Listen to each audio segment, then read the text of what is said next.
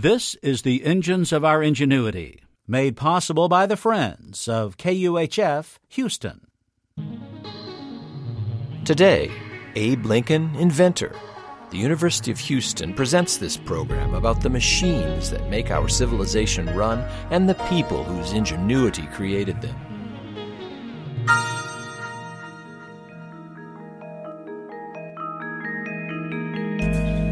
Some homespun advice from an icon posted on Facebook. Don't believe everything you read on the internet. Abraham Lincoln.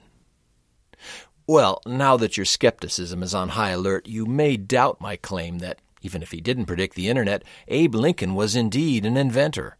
Not only that, a patented inventor, the only U.S. president so distinguished. His patent, number 6469, you can easily look up on Google or in a reputable book if you're heeding his latest words of wisdom. Lincoln's patent is cryptically entitled Buoying Vessels Over Shoals, which sounds more like a job description than an invention. It came about from his long experience with riverboats on the Mississippi and Great Lakes. These boats could hold a lot of cargo, but they had an unfortunate tendency to get stuck on sandbars, gravel bars, well, shoals.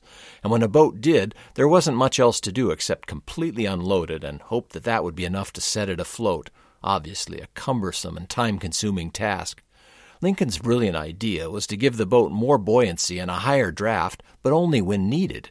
He did this using inflatable chambers or bellows, pontoons we would now call them, fixed to both sides of the hull.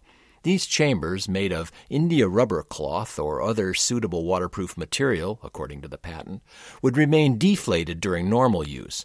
But if a boat became stuck, they could be blown up on the spot to theoretically lift the entire vessel up and off the obstacle. Lincoln, at this point in his career, 1849, was returning to his law practice in Springfield, Illinois.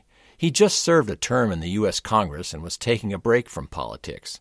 His law partner, William Herndon, observed that Lincoln, and I quote, evinced a decided bent towards machinery or mechanical appliances, a trait he doubtless inherited from his father, who was himself something of a mechanic. Unquote.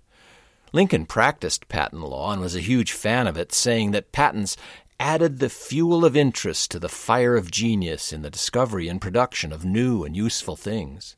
He was so excited about his idea that he created a two foot wooden scale model, a replica of which you can find today in the Smithsonian.